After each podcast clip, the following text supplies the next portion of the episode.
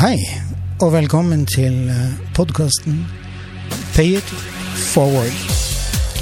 En podkast som eh, løfter fram og viser fram singer-songwritere, musikere og andre som holder på med musikk, og som ikke har kommet igjennom det kulturelle nåløyet.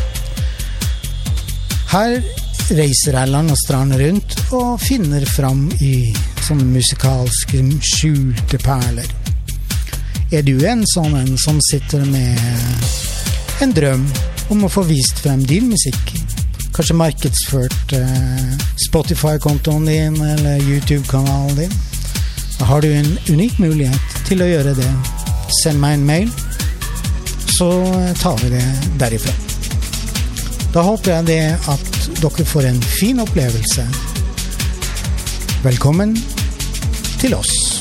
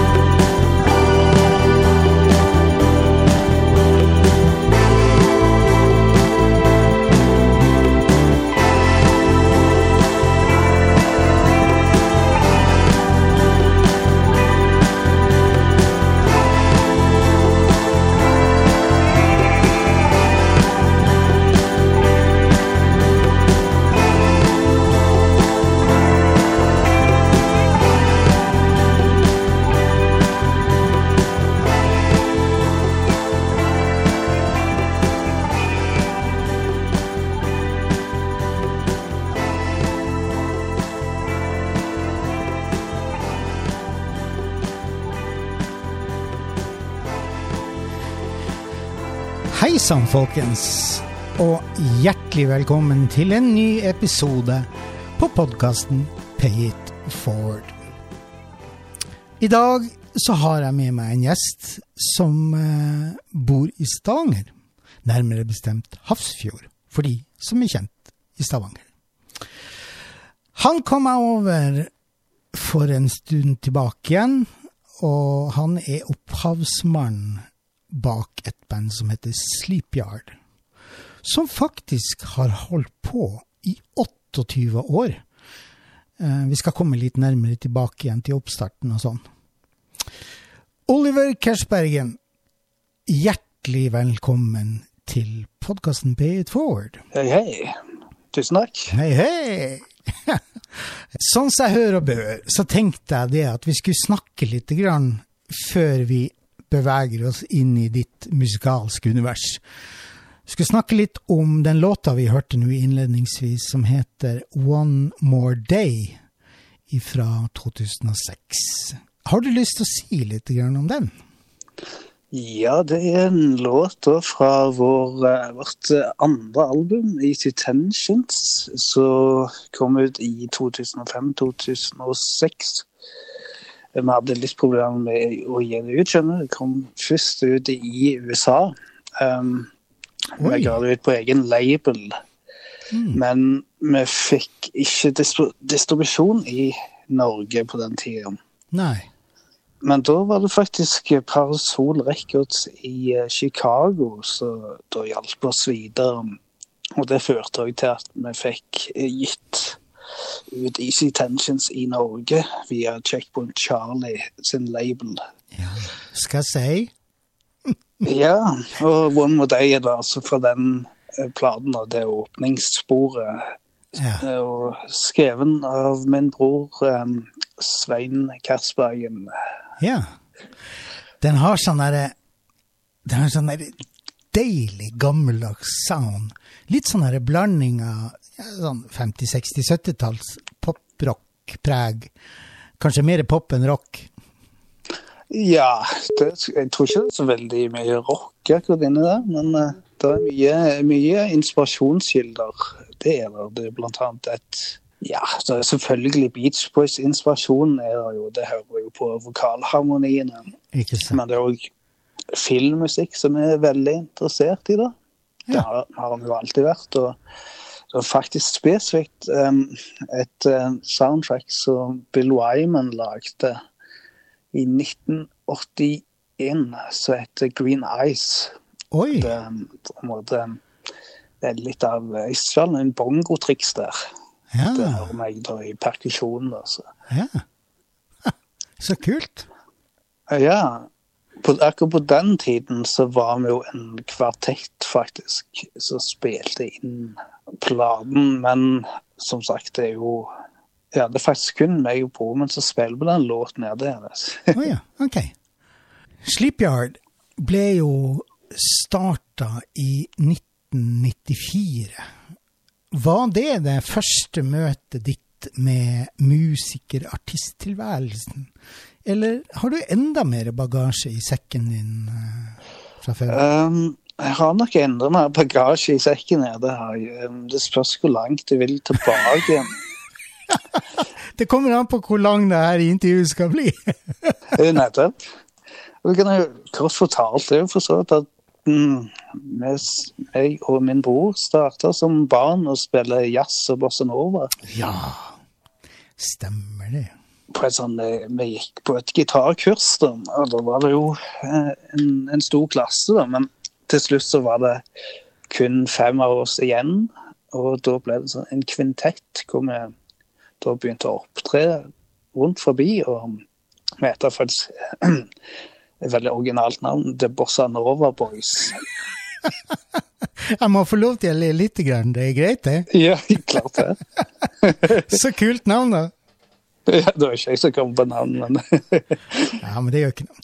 Ja, så da lærte vi for så veldig tidlig å opptre, kan vi si. At uh, det kunne nok ha vært en sånn YouTube-sensasjon nå, men dette var jo uh, seint 80-tallet, begynnelsen av 90-tallet. Det var lenge før YouTube. Det var det. Ja. Eh, Så, men dessverre så ble jo jeg Eller dessverre for noen, da. Så ble jeg veldig interessert i punkrock. Ja. Så jeg, det er totalt motsatt, det kan du si. Så, så Ja. da um, gikk det over i den type musikk, og da starta med diverse band. da. Mm. Og da var jo da igjen vi begynte å spille egne konserter uten regi av, av andre. da. Ja.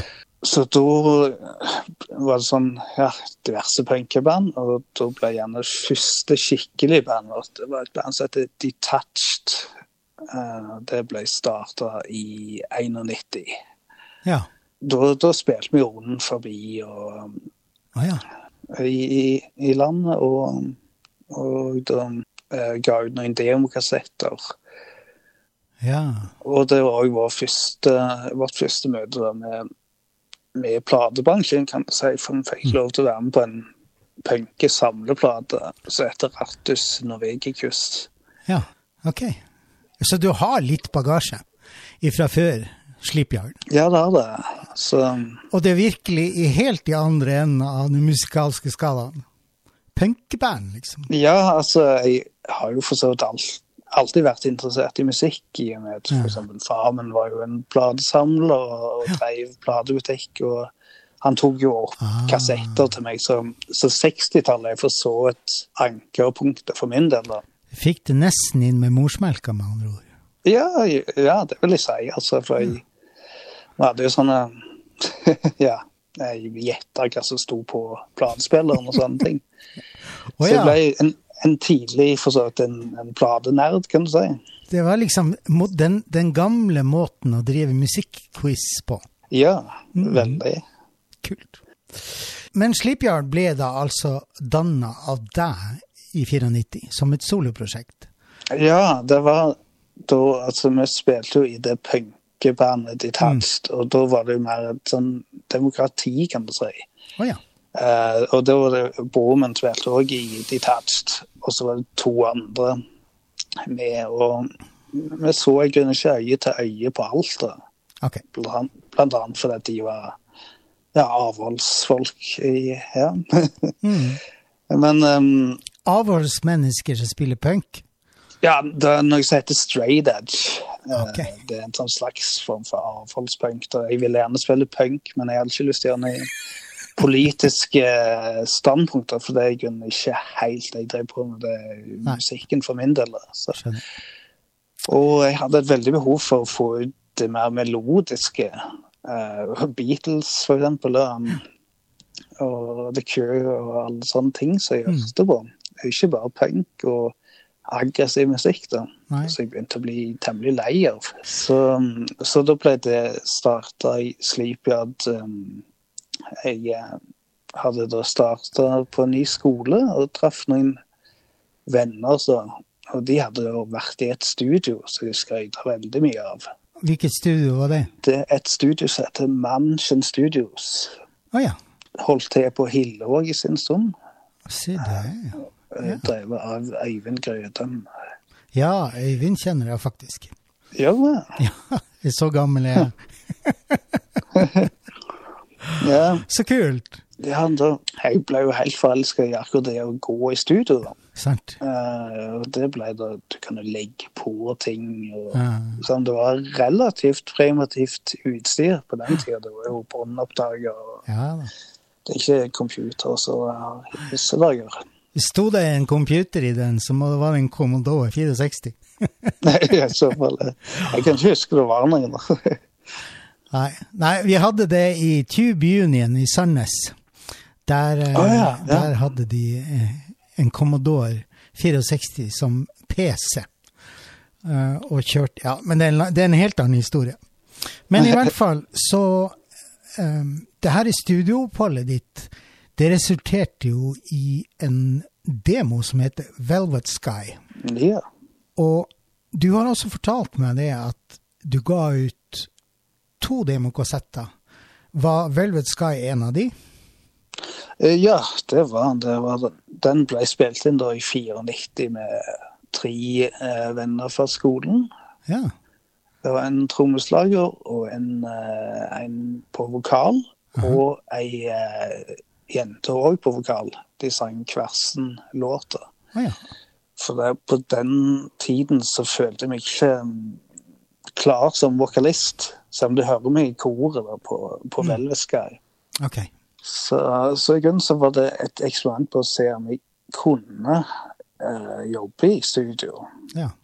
Og det kunne dere jo tydeligvis, fordi at i 98 så slapp dere Intersounds, et sånt minialbum, på deres egen label, Ja, Orange Music. i mellomtida så hadde jeg gjort en sånn ting at eh, vi gikk i studio hvert år. 95, 96, 97. Ah, Men i 98 var først, var først da jeg følte at vi begynte å, nærme oss noe jeg ville gi ut. aha. Eh, Da fant vi et, et nytt musikalsk uttrykk. Mm. Jeg husker vi hadde jo vi hadde jo i, i, i bandet da, faktisk Thomas Dybdahl før det, i 97. Og da husker jeg han var veldig sånn Jeg likte ikke helt den musikken vi drev på med. da. Det ble litt for um, streit.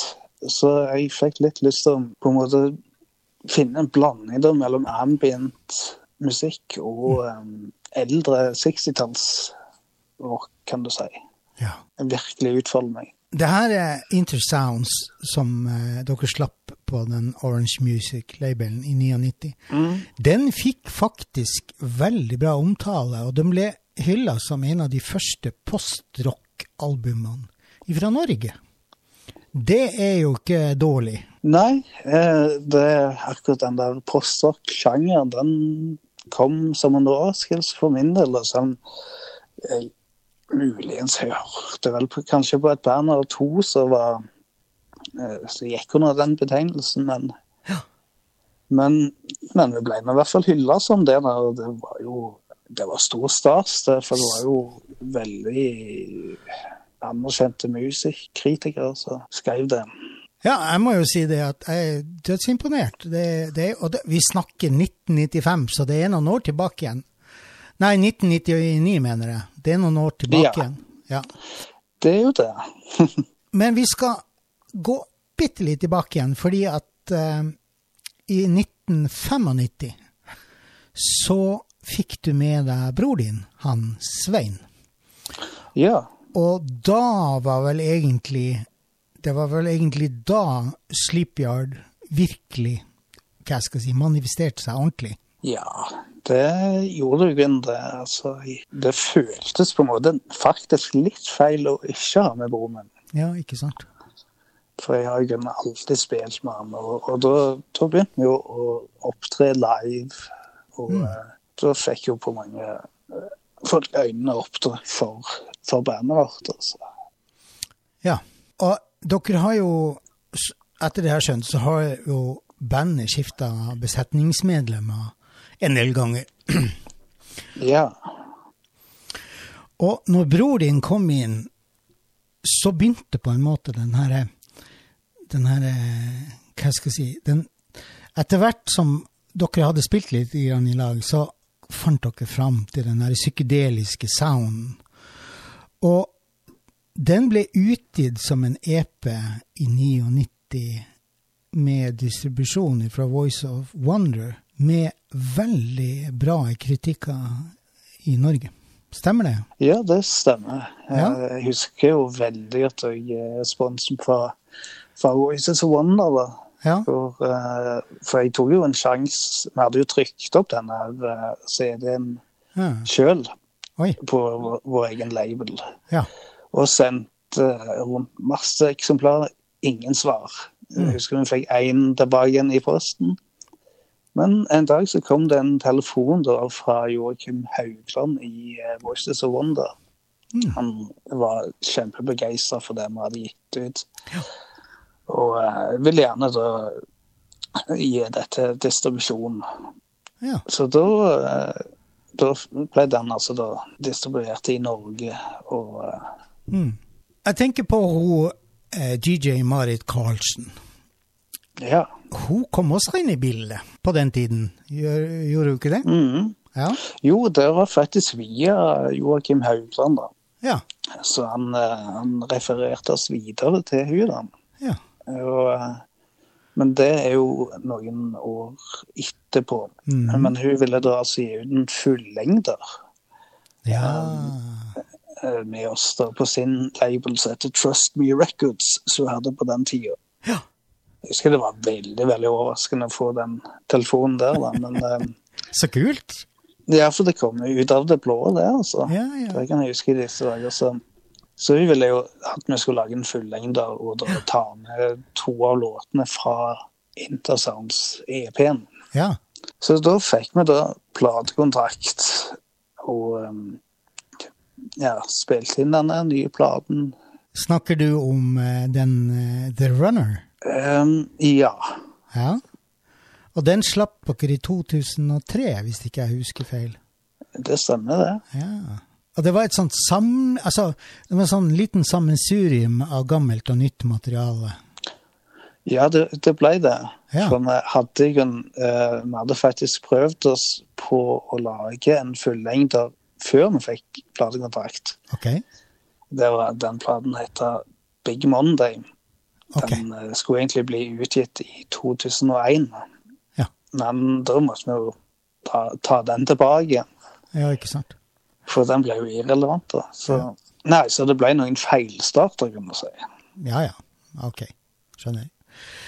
Men i 2003, da The Runner kom ut, så da, da hadde liksom Da var Slipyard hadde da en fast besetning. Eh, og dere gjorde masse konserter, og du spilte mye live, annet eh, på Bylarm. Ja, det er jo Og så ler du. Ja, det var i grunnen kanskje ikke vår beste konsert. Å Altså. oh, ja, OK. Men, eh, men det var litt av litt av et eh, eventyr, må jeg si, å, spille. Det var jo eh, det kan si, det var jo rock'n'roll, det. da. Ja, men, men det er jo det som er litt av greia. Det er det at man har gode konserter, og så har man litt mindre gode konserter. Ja, det, det er nok sant, det. altså. Men eh, det var jo det var kjempekjekt å spille, det var det. Og som en liten rosin i pølsa, så var jo musikken i, fra dere med på en film. Ja, det stemmer jo på i Monstertorsdag. Ja, Filmen til Arild ja. Østin Amundsen. Det må jo ha vært kult å få, få være musikkbidragsyter på en film. Det var jo kjempestas, det, altså. Ja, Det må jeg si. Da, eh, vi var jo så vidt med i filmen òg, det må jeg tilføye, som statister. Nei, se der. Kanskje man blir nødt til å så eh, finne fram den filmen og se den, for den har ikke jeg sett. Eh, ja, det burde jeg gjøre. Det var jo, vi hadde jo noen andre scener, men det ble dessverre kutta bort. Å ja. Blant annet en, en scene hvor det var kun oss og Kim Bodnia som Å ja. gratulerte brudeparet. Ok.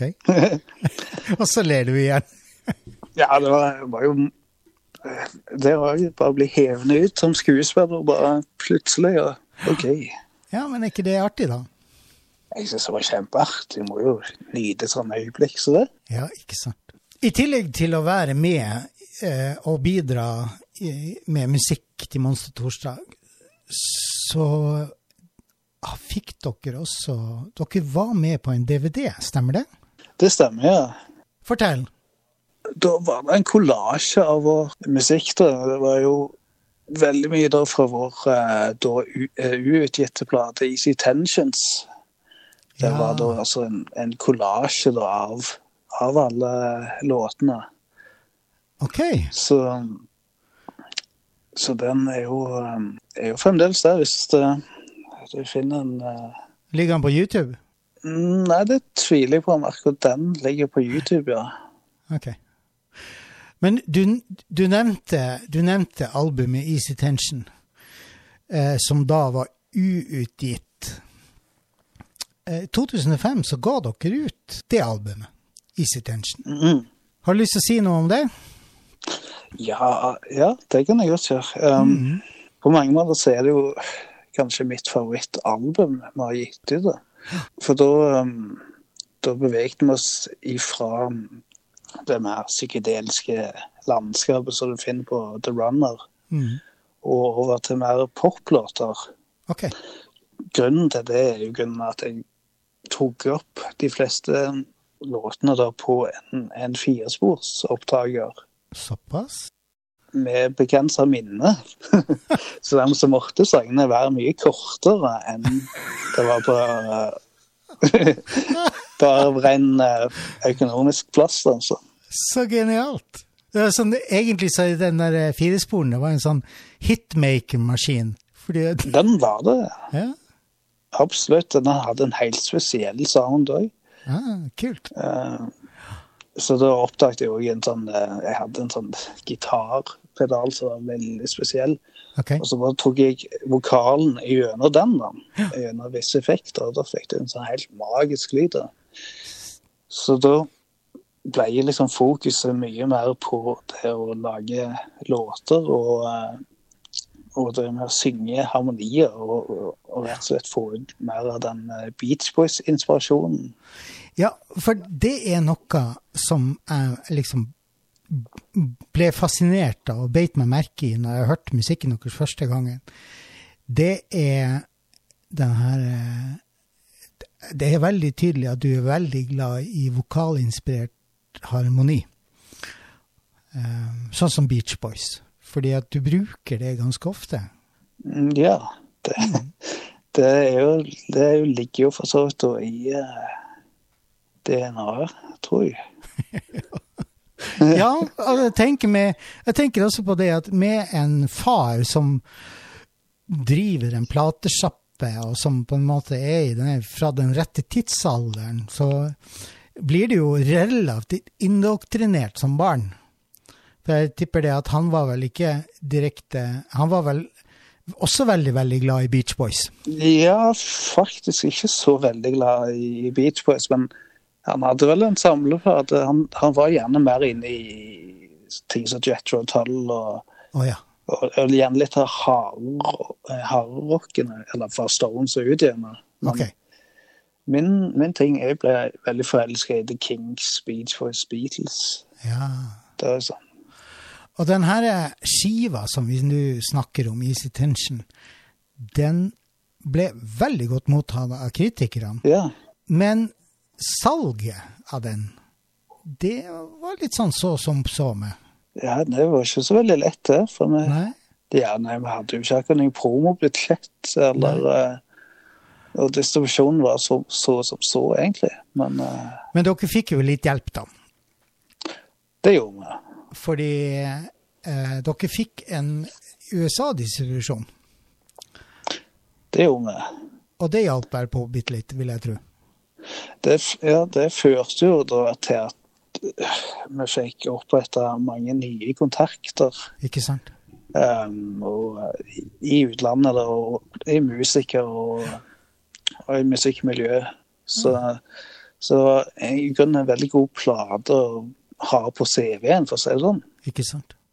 Så den er jo spe, spilt inn da gjerne på, på en, på en firesporsopptaker. Ja. Og den var jo portabel, da, så jeg kunne jo da ta den med til Oslo. Ah, Da kjente jeg en, eh, en eh, stilgitarist der som heter Gaute Storsve. Han okay. var på litt der. Så jeg hadde en kjæreste i Bergen som ja. synge, var flink å synge, så kunne jeg bare dra opp der å ta med den. Og så det var et, eh, det var et fin, fint lite ministudio. Ja, det er liksom, det, I dag så har man med seg Mac-en under armen, men du hadde med Ja. deg spolebåndsopptakeren. Eller ja, det, Ja. ja. I 2005-2006 så blir det litt forandringer i Slipyard. Eh, din bror velger å gjøre noe på egen hånd, og veien din videre når du skal gjøre ting, er at du begynner å hyre inn folk. Og Mike Garson, som er kjent som pianisten i Davy Boosies band, han eh, kom du i kontakt med. Uh, ja, det gjorde jeg. Um, akkurat da så var det litt uventa at min bror skulle slutte i bandet. Eh, På det tidspunktet så var vi jo faktisk en kvintett. Og, um, men han eh, valgte da å starte bandet Third Avenue med de andre medlemmene. Og da ble det òg en del låter fra Sleepyard, så ble vi videre med de. Ok. Så da ble for så vidt mitt um, hovedfokus ble igjen eh, da kanskje litt lengre lydbilder. Ja. Og um, så da begynte jeg å tenke litt sånn eh, Og da hadde MySpace òg begynt å dukke Ja. opp, så, så da hadde jeg jo lagt ut litt. Og ja. så så jeg da at eh, Mike Garson lå der ute uh, med musikk, da. Så da um, tok jeg kontakt. Jeg bare skrev en e-mail der når jeg spurte om han hadde lyst til å spille. Ja. Og det ville han jo. Uh, Så tenkte jeg jo det er jo en morsom erstatning for min bror. da. Ja. For han er jo den som spilte tangentene. Okay. Men da ble det jo sånn Du har jo sjøl hørt Mike Garson på piano. Ja, Og. David Bowie. Og, um, og han gjør jo alt på sin egen måte. Helt klart. Så da um, ble det jo han som improviserte over um, lydkollasjene eller, eller Mm. lydbildene. da.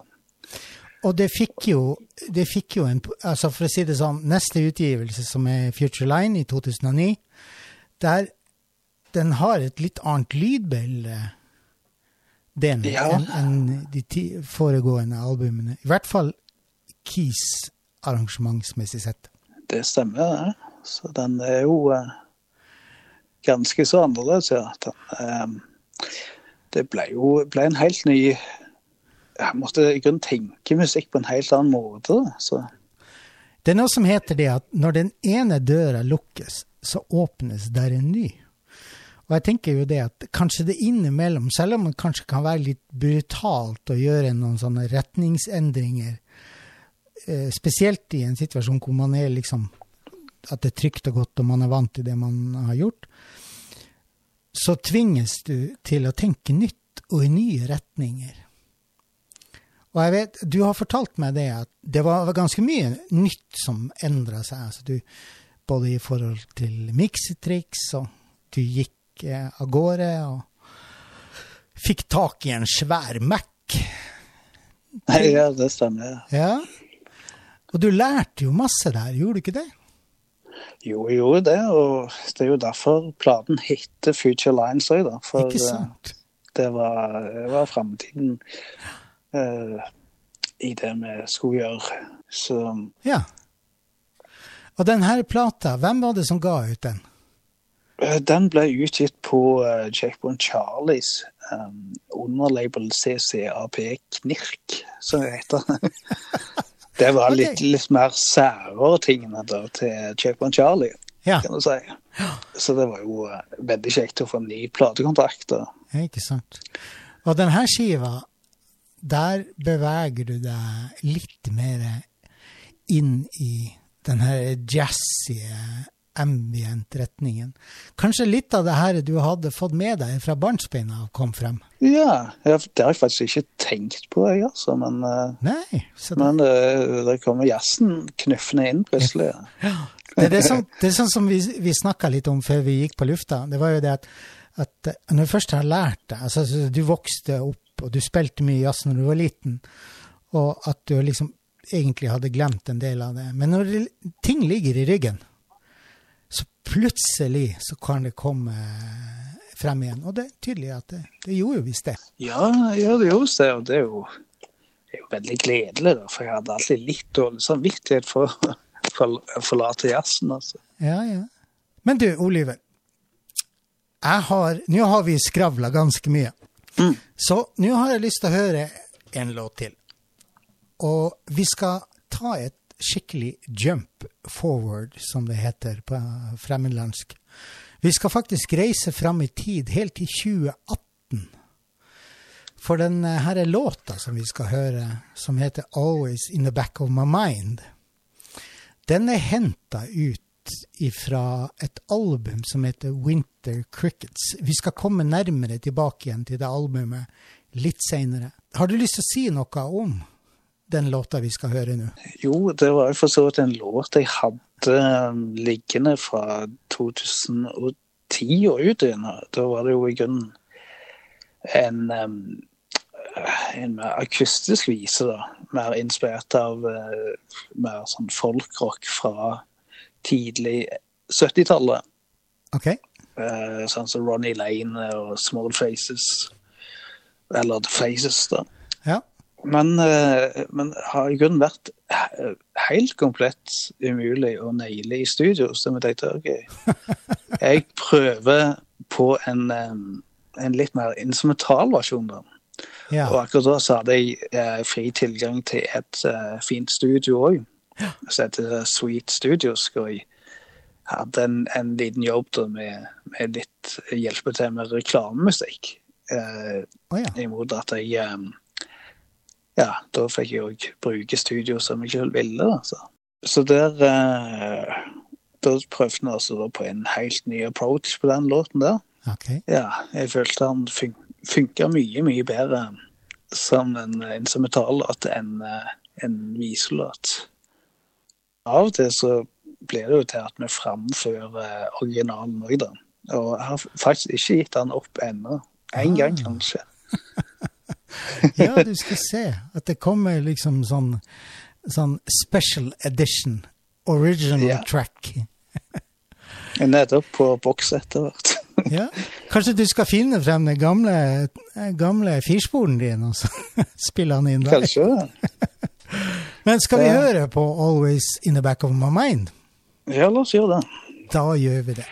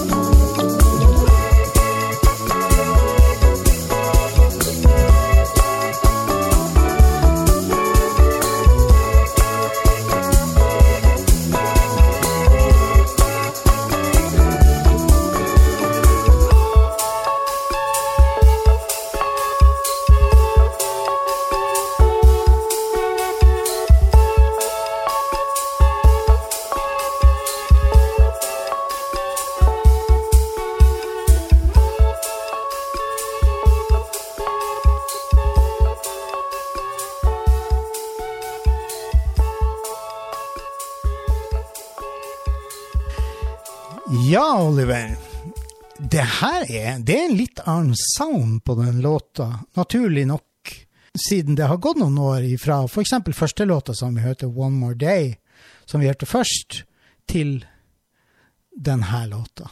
Altså, det er jo ganske mange år imellom. Og um, som du nevnte, så var jo det her en instrumental låt, og her kommer jo virkelig koringa di. Altså, din, altså det at du er så glad i vokalkoring. Og så funker det grisegodt. Ja, jeg håper det. Ja, det, det, det. Altså. det det, for um, det ble, Og det å blande jazz med um, vokalharmonier syns jeg var en, en, veldig spennende ting. Og samtidig så er det et lite element av psykedelia òg, hvis du hører Det er en sånn gitartone mm. som går. Og det er en sånn eldgammel 60-tallsgitar i sveleform. Herlig. Fordi at, at, selv om lydbildet er litt mer moderne på denne låta her, så får jeg likevel den her 60-70-tall-feelingen av den låta. Og jeg har lyst til å trekke fram eh, blant annet det her jeg kaller det for farfisa-orgelet. Mm. Altså, når jeg var ung, og, for jeg spiller jo tangenter Når jeg var ung, så, så var jo liksom farfisa-orgelet Det var liksom Om det var så veldig hipt, det vet jeg ikke om det var, men, for det var liksom BT-en som var liksom det store orgelet. Men farfisaen hadde Altså, den har en særegen lyd. Og det har du med her. Ja den, eh, det var i studio, det. Så ja. det kunne jeg ikke dy meg for å bruke. det. Så, for jeg elsker jo den, det lydbildet og, og det instrumentet. Så. Og så har du jo den derre elpiano-melodilinja, da. Som eh, ja. også er så er, Det er så fint. Ja, du hører jo eh, syngemelodien, eller den opprinnelige mm. syngemelodien der. Um, ja Så er i mm. bakgrunnen. I dette intervjuet så hopper vi litt frem og tilbake i tid. Nå har vi så vidt vært og lukta på 2018, men eh, vi skal gå tilbake igjen til 2014 og til albumet Black Sails. Mm, ja. For det ble gitt ut, så vidt jeg vet, på et USA-label som heter Gra. Det stemmer. Eller uh, Global Recording Artist, så det heter òg. ja, det kan jo misforstås hvis man ønsker det. ja, ja, ja, det kan det. Her har du med deg ei dame. Har du lyst til å fortelle litt om hun Judy Double? Judy Double hun var første, første vokalisten i uh, det engelske folkrockbandet Fairport Convention. Ja. Så jeg fikk da en e-mail eh, fra Judy. Um, det viste seg at uh, vår uh, skotske publisher hadde spilt musikken vår for hun, og hun var veldig interessert i å samarbeide. Yes. Opprinnelig så ville hun ha meg til å jobbe med hennes musikk. Mm. Og, det, og så vi sendte mange forskjellige ideer fram og tilbake igjen. Og, men det ble ikke så mye av akkurat det. Det ble eh, mer samarbeid på min musikk. da. Ja. Noe som var veldig veldig spennende, for hun eh, hadde en helt særegen måte å synge på. Og eh, veldig flink til å skrive tekster òg. Det er jo hennes tekster ja. som hun synger. Så det, for min del så var det et veldig givende sam samarbeid. Det kan jeg livlig forestille meg. Ja, så vi spilte inn uh, fire sanger sammen, da. Okay. Pluss noen alternative versjoner. Så, ja. så, det var veldig bra. Vi gikk dessverre bort um, for to år siden. Huff da. Ja, det var veldig, veldig, veldig trist. da. Ja visst, det er alltid trist når, eh, når folk går vekk. Men det er liksom en del av livet, det òg, da. Det er jo det det er, dessverre. Så. Men denne plata, Black Sails, den er jo litt mer Den er jo litt sånn i sånn ambient retning. Ja, det er jo muligens eh, det lengste eh, Sleepyard har gått ambient-messig, tror jeg. Mm. Og det var jo òg meningen. Det er jo på tittelen, da, Black Sails. Det er noe dyster òg, kan du si. Ja, ikke sant. Dere gjorde dere jo bemerka i forbindelse med den skiva Det her er Prog Magazine. Ja, veldig Dere fikk jo bra kritikk der. ja det var jo det kjempekjekt, det. da. Det var jo i gjennom Judy Diable. Så, Ja. så selvfølgelig nøt god respekt fra det bladet. Jeg, jeg tror hun sendte vel CD-en til dem, eller noe sånt. Så, Ja. så da fikk vi en, en veldig god anmeldelse. Det var vel eh, ja, kanskje en av de beste platene det året, tror jeg. I 2014. ja, det er i hvert fall noe å være stolt over. Det er jo det. Absolutt. Eh, Absolutt. Det, det er snodig, som vi, vi snakka litt tidligere om, det her med at når den ene døra lukkes, så åpnes den andre. Og det er jo tydelig det at den retningen som Sleepyard tok etter at din bror starta for seg sjøl, det, det, det gikk jo ikke den gale veien, for å si det sånn. Nei, nå er det jo sånn at han, eh, han greide ikke å holde seg helt vekke. Så han, eh, han, eh, han er med på en låt eller to, men skal vi si, det er to låter av han på Future Lines, den foregående Ja. planen. Og på Black Sails har vi én låt. Så der, Så ja, det er muligens det nærmeste kommer et soloalbum, dette Black Sails. ja. Men blod er tjukkere enn vann. Det er akkurat det det er. Og jeg må jo begynne å si jeg savner jo veldig å ha ham med i, i bandet, for det ble litt sånn Veldig mye å gjøre på egen hånd når du skal lage en komponere en hel plate. Ja. Og mikse den og produsere. og Og jeg vet jo det at Winter Crickets, som er neste skive, den ble jo til etter at din bror hadde vært ganske lenge syk. Ja. Og på Winter Crickets så har jo eh, din bror hatt eh, opptil flere fingre med i spillet. For det, det er for, Sånn som jeg har skjønt det, da, så, så hadde dere vel kanskje begge to et lite ønske om å begynne å samarbeide litt mer igjen. Stemmer det? Ja, jeg, jeg tror vi begge eh, savner hverandre med det med samarbeid. Ja. Istedenfor Jeg tror ikke noen av oss følte særlig at vi trengte å bevise noe på egen hånd lenger. Nei, ikke sant. Jeg tror muligens det var jo motivasjonen for, for oss begge. Så da hadde vi virkelig lyst til å, gå tilbake igjen sånn der vi var som brødre og lage musikk sammen. Og det er jo det som er, føler jeg er magien i Sleepyard. Jeg forstår det sånn at den Winter Cricket Det er liksom Da fant dere på en måte litt tilbake igjen til hverandre. Dere eh, gikk litt tilbake igjen til starten av Sleepyard. Og um, det ble liksom sånn som det skulle bli, på en måte. Ja, det, det ble det. Det ble eh, utveksling av ideer og, Mm. og um, ja, sånn som det skal være i grunnen i, i vårt uh, univers. Ikke sant?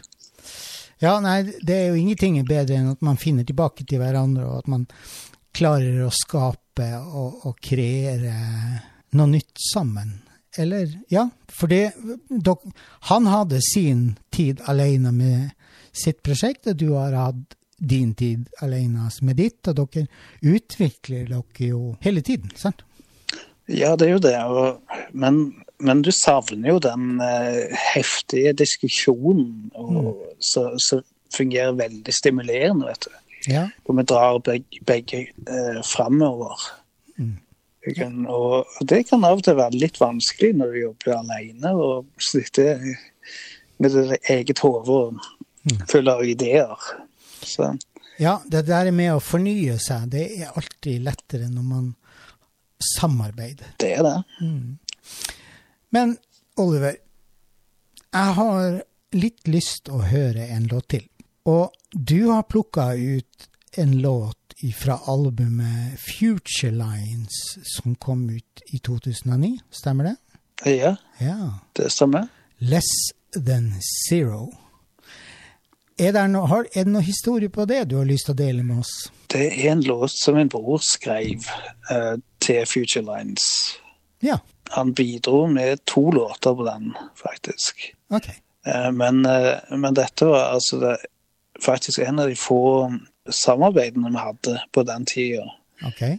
Da spilte vi inn to låter eh, ute på landet i en låve. Ja.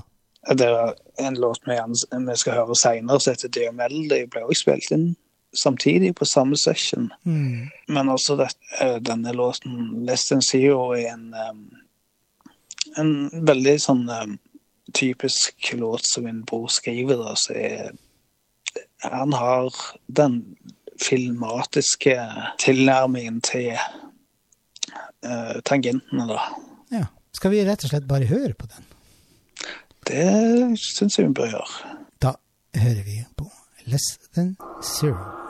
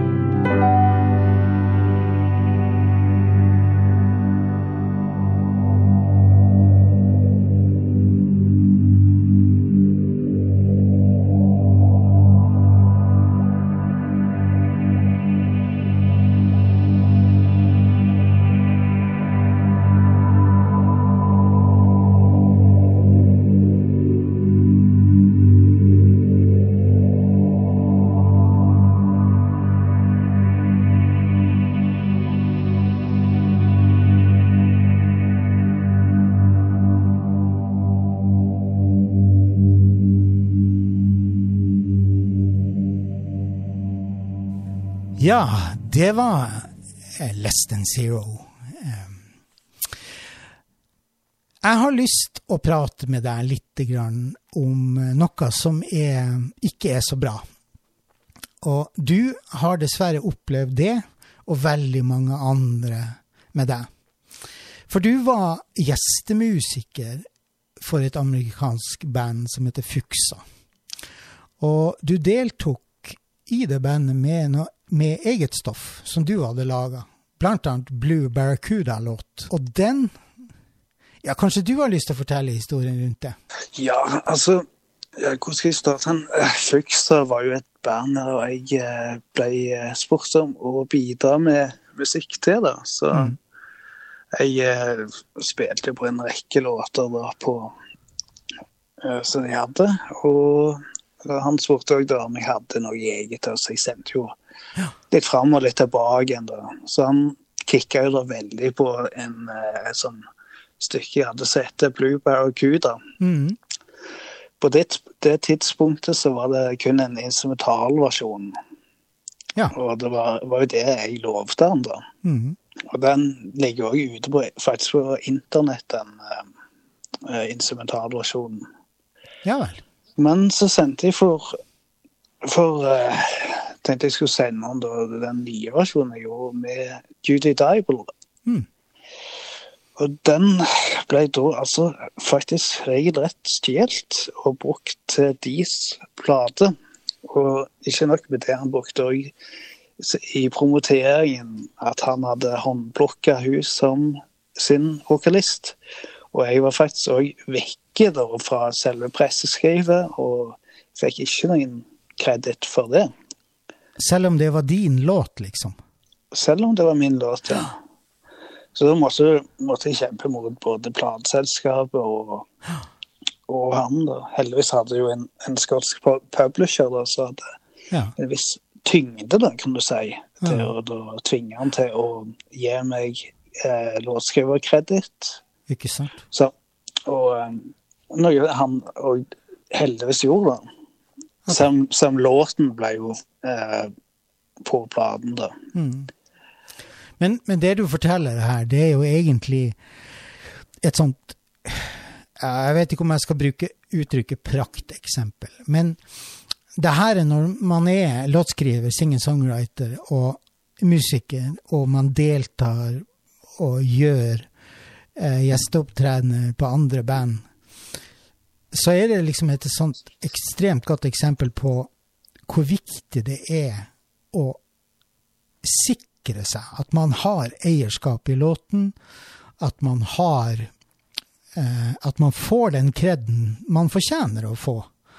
Og nå gikk det jo heldigvis bra for deg denne gangen. Du ble kreditert låta, men skaden var jo i utgangspunktet skjedd da, fordi at eh, den ble jo den ble jo værende på det her eh, Dirty D-albumet som, han, Ja. eh, som han ga ut. Eh, Passende tittel, det. Ja, ikke sant? Og jeg tenker det at, at du lærte vel noe av det her? Nå var det sånn at jeg hadde allerede anmeldt låten inn til Tono, så, så jeg satte jo på eierskapet allerede. Ja. Så i grunnen, sånn, sånn sett så var det ikke som jeg sto i fare for å miste låten, men jeg ble veldig, veldig skuffa over det som ble gjort. Ja. Og det er vel egentlig en sånn derre Jeg tror det er ganske utbredd i musikkbransjen, det der med at folk rapper eh, andres stoff over en lav sko. Det, jeg har liksom opplevd eh, flere som har blitt stående med skjegget i postkassa, og som ikke hadde reg eh, registrert det i Tono, f.eks. Og da er det jo up shit creek, som de sier i Bergen. Ja, det er jo veldig viktig å gjøre. altså. Du må Ja. alltid huske å registrere alle låtene. Så det er en henstilling til alle dere der ute som skriver musikk. Få det registrert så fort som fy i Tono. Så slipper man å i hvert fall havne i en sånn situasjon. Skal vi la den ballen ligge død? Det kan vi godt gjøre. Fordi at nå har jeg lyst å snakke litt grann om en utgivelse som du har gitt ut med Divida på et lituansk etikett, altså en, en, et plateselskap som heter Agartha Tapes. Wall of Confusion. Uh, og det er et litt spesielt album, eller utgivelse. Ja. Mm. Kan du fortelle litt om støyen din? uh, ja. Det ser, den ble inspirert av eh, komponisten eh, Karl-Heinz Stockhausen. Ja. Så jeg var heldig nok til å se live i 2005. Um, oh, det er vel fremdeles min favorittkonsert. ja. Men ikke selve konserten. Um, min favoritt var når jeg fikk um, Han drev på med lydsjekken sin. Så Ja. satt, satte jeg meg bak han, og han kjørte gjennom hele stykket. Og det, det virkelig blew me away. oh, ja. for å si det sånn. da. Ja For dette er jo et uh, legendarisk stykke da, som heter Ok. Jeg er vel skrevet på ja, begynnelsen av 60-tallet. eller noe Så, Ja. så det skikkelig elektronikapioner. da. Jeg hadde jo òg kontakt med han om, eh, om eh, spill, eller å komme ned da, til Tyskland. Mm. Han hadde sånne working sessions og greier. Og, og så skal han òg feire sin 90-årsdag. Nei, 80-årsdag, mener jeg. Og da, da skulle jeg gjerne framføre et stykke, da. Men dessverre så døde han før han fulgte året, da. Ja vel. Så da tenkte jeg at jeg hadde lyst til å lage et, eh, et stykke da, eh, som tribute til han. da. Ah. Og da eh, ble det til at jeg remixa en del eh, lyder og, og ting jeg hadde fått og Mm. funnet lyder. Ja. Eh, noe da blant annet fra en lituensk eh, komponist som heter Lucas de Vita. Ja. Dette ble da utgitt på en, på en kassett. Og eh, han, hans materiale er da på B-siden, mens jeg har side A, da. Med Ah. World Confusion. Fins den eh, utgivelsen i digital form i dag? Den er vel ikke ute på noen plattformer akkurat nå, nei. Den eh, kan høres på eh, Bandcamp. På Sleepyard sin Bandcamp. Så I brødteksten til denne episoden så skal vi legge ut en del linker som Mm. dere kan gå inn og høre på til Sleepyard. Tror rett og slett vi skal legge ut linken eh, til eh, den kassetten nå. ja, det er en god idé. Så kan de som har lyst til å gå inn og høre på, gjøre det. Ja, det er jo en litt, en, en litt sær eh, utgivelse. Så Jo da, men, men eksperimentell støy er jo sært. Og det, det er jo det. det er ikke noe vits å pakke det inn. Men det er jo ikke dermed sagt at ikke det går an å høre på. Nei, det er absolutt ikke. Det appellerer jo altså Det er jo det som er så fantastisk med musikalsk kunst. At der er alltid, der er alltid noen som finner ting eh, interessant. Ja, det, faktisk er det litt sånn at um, det har blitt et, lite vannmerke akkurat et par av de lydene der. Jeg kaller det litt for mine hemmelige våpen, kan jeg si. Mitt, mitt drømmevåpen. Så av og til du hører bruddstykker fra de bl.a. på låter for Black Sails og, og på Winter Crickets. Ja. Så jeg ligger det murrende bak der, faktisk. Det er pussig at du nevner det, fordi eh, jeg hadde egentlig tenkt å spørre deg Vi har jo snakka om Black Sails før, Mm.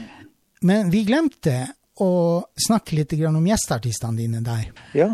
Så jeg tenkte vi kunne Kan vi ikke fremsnakke de òg? Hvem er det du har hatt med deg? Nei, altså på Jeg vil si jeg vil trekke fram tre musikere som er veldig sentrale der på, på Black Sails. Det er Judy Dibel Ja. og Jeff Lee. Han er en gammel prog-rocker som spilte fløyte da i i Henry Cow og spilte spilt også med Mike Oldfield. Så der. Og um, så er det òg Mike Garson som spiller piano. Mm. Alle de tre er faktisk med på én låt òg, som eh, heter 'Thousand Year Vacation'. Okay. Og det er jo Det var en drøm å mikse det, for å si det sånn. altså. For det er tre veldig anerkjente musikere. Det er litt gøy. Ja, det kan man trygt si. Det skaper litt kred, da. Ja, det gjør vel det. Ja. Men du, eh, han Nick Turner, Nick Turner, ja. han var vel også med som gjestemusiker? Han var det. Ja. Han var med på en låt eh, på Black Sails som heter 'Chocolate River'. Mhm. Um, dette er egentlig en låt av The Seeds. Um, den er jo ikke um, Vår versjon er jo ikke i nærheten av, uh, av den. Det er jo mer en garasje-rock-låt opprinnelig. Mm. Og um, eh, lederen av The Seeds han gikk bort i 2009. Han heter Sky Saxon. Så vi spilte inn en, samle, nei, så en uh, låt til en samleplate ja. som skulle eh, bli utgitt. Eh, Blant annet Iggy Pop og The Bangles. Og veldig mange var oh. klare til å være med på denne utgivelsen. Men av mystiske årsaker så har han aldri kommet ut. Så vi bestemte oss da for å ta den med på Black Sails. Men uansett, han som skulle gi den ut, så eier plateselskapet Global Recording Artists, han eh, kjente Nick Turner. Og han spurte da om, eh, om, han kunne, om han var interessert i å bidra på låten vår. Ja. Og det var han absolutt. Så, så noen uker seinere så fikk jeg en CD i posten og et koselig postkort fra Nick Turner. Så da spilte da i Hawkwind, som er et, eh, et favorittband for min del. ja. Uh, sånn i, i vårt psykedeliske landskap, da.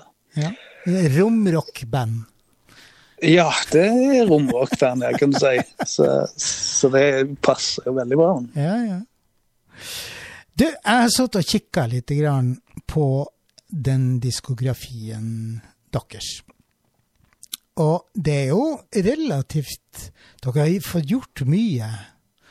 Eh, dere har fem album i, som Altså fra The Runner, som kom ut i 2004, til eh, Winter Cricket, som kom ut i 2018, det siste albumet.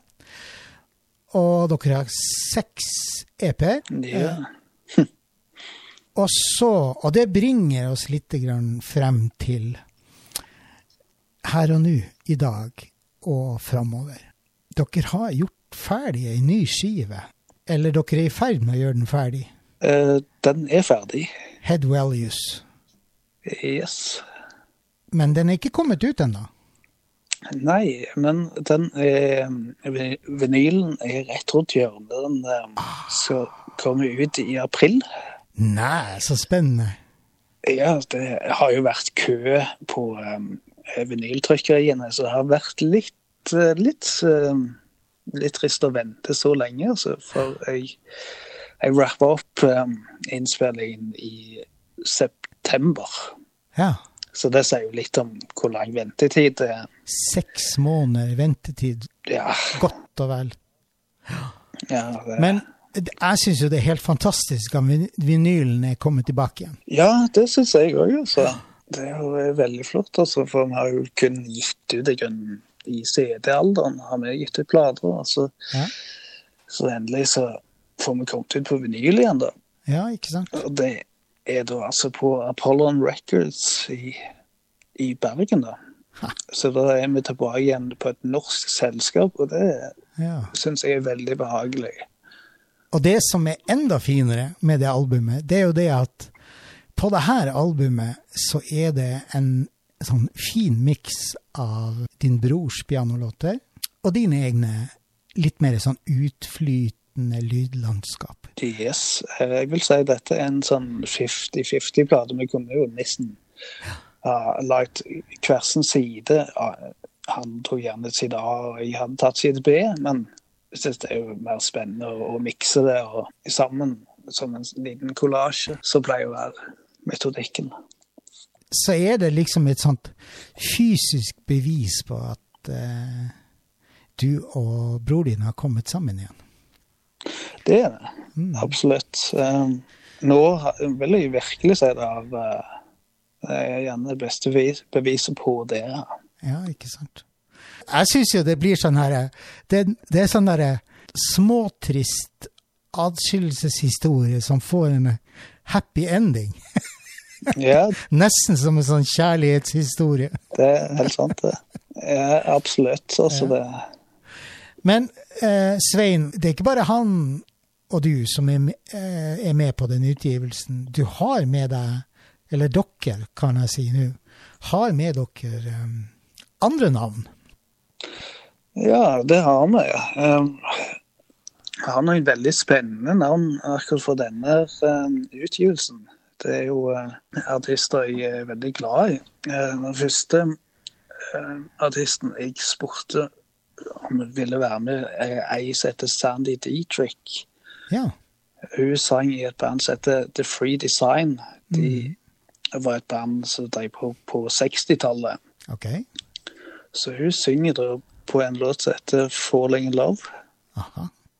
Det er en litt sånn, kan man si, en litt episk 60-tallsballade.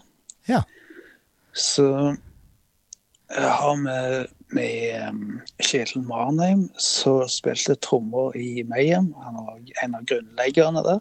Såpass. Han uh, spilte inn sammen med i Oslo. Han, uh, vi møttes der nede, da. Og han er jo da med på fire, fire låter. Spiller han litt trommer på. Ja. Han hadde, hadde med seg en veldig, veldig flott uh, stortromme, husker jeg, inne i møtene. Ja vel? Så um, han var jo bare Det gjorde stor forskjell, det, det vi gjorde sammen der, da. For låtene. Eh, og heldigvis òg det som var flott. Det studioet jeg hadde funnet da, i Oslo for, for innspilling, det hadde òg en mellotron. Så da fikk jeg sjansen til å legge på litt mellotron òg på, på låtene. Du verden. Så da ble det enda mer 60-talls. da. Og, og en, en liten drøm da, Ja. som ble oppfylt. Men du har også med deg en kar fra Spaceman 3. Eller Spaceman 3. Det har jeg. Jeg har jo han, eh, Lederen av Spaceman 3 heter Sonic Boom. Han var med tidligere OK? på Future Lines-platen. Mhm. Men dette er da en, et samarbeid med gitaristen i, eh, som var med i Spaceman Tree, og, og senere Spiritualized. Han heter Mark Refoy. Ja. Og han eh, har da bidratt til en låt eh, med gitar og, og beats. Da. Ah. Så det blir faktisk litt mer, bitte litt mer moderne av hans bidrag, da. Det høres så utrolig spennende ut. Jeg gleder meg virkelig til det albumet kommer ut. Og det, nå trenger vi ikke å vente så veldig lenge heller. Nei, nå er ventetiden eh, nesten omme. Så det er jo det er en glede over det, altså. Den kommer ut som vinyl i april. Ja, Kommer den også digitalt? Den kommer digitalt og, og på CD, så det er alle formater. Det er total helgardering, med andre ord. Det ble det, altså. Det ble en sånn helgardering. ja. Men jeg vet at du også holder på med et annet prosjekt. Veldig, veldig spennende prosjekt. Har du lyst til å fortelle litt om det, sånn på tampen? Ja, det kan jeg gjøre, for um, du vet, det ble litt sånn uh, Når vi satt her med koronaen og um, pandemi, og, og samtidig måtte vente på plater, så ble det litt sånn hva, hva skal jeg drive med nå? Nei, da har jeg lyst til å starte et nytt prosjekt. Så da tar vi det enda litt lenger opp. Så da kontakta jeg ei eh, som heter Susanne Chiani. Hun eh, er en elektronikapioner. Ja. Hun er 75 år gammel og har eh, spilt i, i veldig mange år, da, selvfølgelig.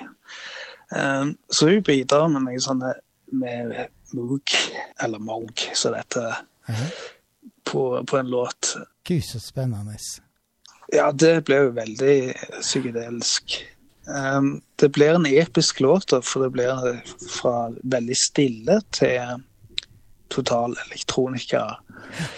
Så um, vi vurderer å gi det ut på en singel, da. Ja, det var mitt neste spørsmål, nemlig. ja. ja, for vi har òg noen andre låter. eh, Faktisk, vi spilte jo inn en ny låt i går. da. Ja, Så, som min bror har skrevet, så da tenkte vi at, at gjerne jeg kan ha en låt, og broren min kan ha en låt på en singel. totaldemokrati, med andre ord. Jepp, absolutt. Nei, det hører, kommer det noe Den kommer i 2022? Ja, forhåpentligvis. Det banker i bordet. Vi håper jo at det tar seg opp nå med, med køen i, på vinylpressing. Og Ja, for du tenker å slippe den uh, singelen som eh, vinyl? ja, ideelt sett, ja, hvis det lar seg gjøre. Wow. Så Du går skikkelig tilbake til basic, du. Ja, det er jo sånn Vi ga ut en vinylsingel i 2010, og det var jo ja, det var jo veldig, veldig kjekt, da. Ja, og det var ikke spesielt vanlig på den tiden. Nei, det var ikke det.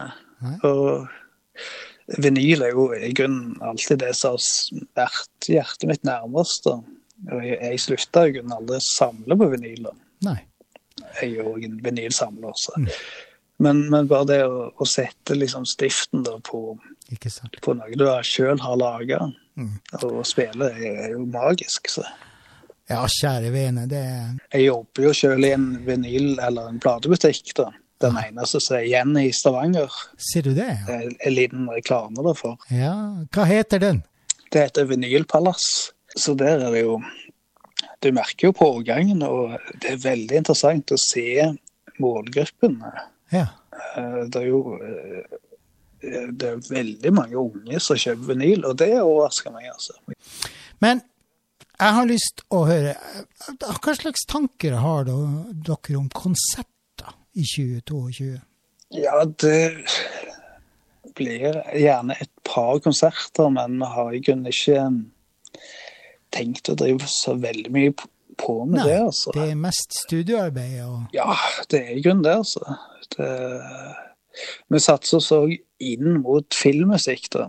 Vi vil litt tilbake igjen, Oi, så vi ser om vi kan få med noe så der. Ja. ja, det er kjempespennende. Ja. Du, Oliver, det begynner å nærme seg slutten på denne eh, veldig interessante og koselige kaffedrøsen vår. Men vi har jo én låt igjen, ja. og vi har så vidt toucha innom den. Eller du har snakka bitte litt i forbifarta om eh, en låt som heter Their Melody. ja. som kommer i, ifra et ja, Jeg vet ikke, er det album eller er det EP? Litt usikker. I 2021. Med samme, samme tittel, da. Dear Melody. Ja, det er en låt som ble skreven i 2004. Ja. Da, eh, da var det sånn at vi eh, Ja, en, en rockelåt, kan du si, eller en pop-rocklåt som vi pleide å spille mye live. og hadde alltid den og litt i backburneren. Ja. Så, så ble den da spilt inn i 2007, som vi nevnte da i, i, i Mhm. den loven. Og senere da gitt ut på, på singel da, i Skottland. Men den har ikke vært tilgjengelig digitalt før eh, nå, da. Hvor han har kommet ut på Spotify og, og iTunes. Og, Og, for å gjøre forvirrelsen total, så, så ligger det jo faktisk to versjoner. ja, det er en remix der som er atskillig lenger, kan Ja. jeg si. Og, Men hvilken av dem, de to, er originalen? Altså nærmest originalen? Uh, vel, den nærmeste Eller det ligger faktisk tre versjoner ute. Den eh, originalen eh, kan du egentlig finne på Easy Tensions eh, som bonusspor. Ja vel? For den, den ble skrevet rundt samme tiden, og jeg følte den passa mer med, med materialet der. da.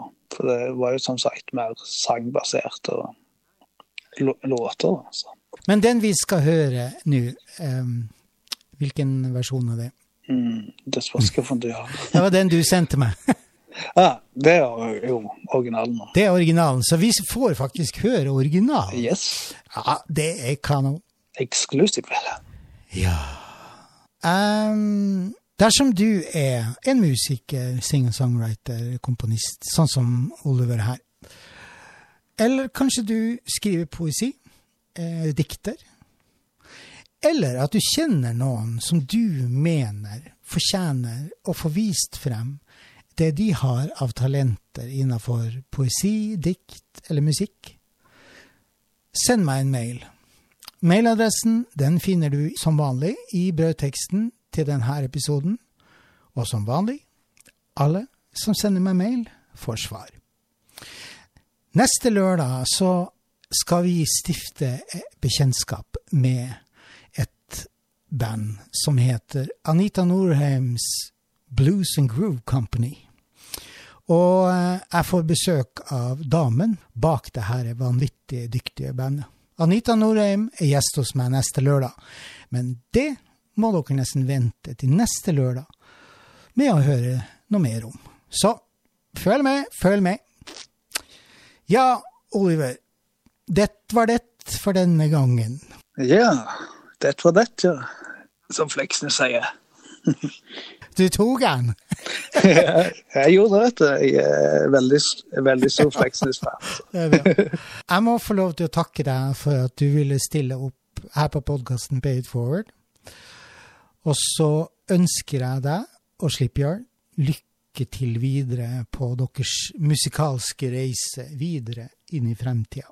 Hjertelig takk. Kanskje jeg er så heldig at jeg får deg på besøk eh, en annen gang, ved en senere anledning? Det skal du ikke se bort ifra. Det hadde vært en glede, det. For jeg syns det var veldig koselig å drøse litt her. Altså. Gysla kjekt, altså. vel, vel. Da ønsker jeg deg en veldig fin dag, Oliver. Likeså. Takk for det. Og til dere der ute som sitter og hører på, ønsker dere også en fortreffelig dag, hvor enn du måtte befinne deg. Da avslutter vi denne podkasten for denne gangen med å høre låta Dare Melody, ikke ifra det samme albumet som kom ut i 2021, men ifra albumet som kom ut Nå må du hjelpe meg litt, Oliver. Vel, den kom ut på en singel i 2010. Ja. Så det er originalversjonen vi får høre. Da avslutter vi rett og slett bare med å si ha en deilig dag. Ha det bra.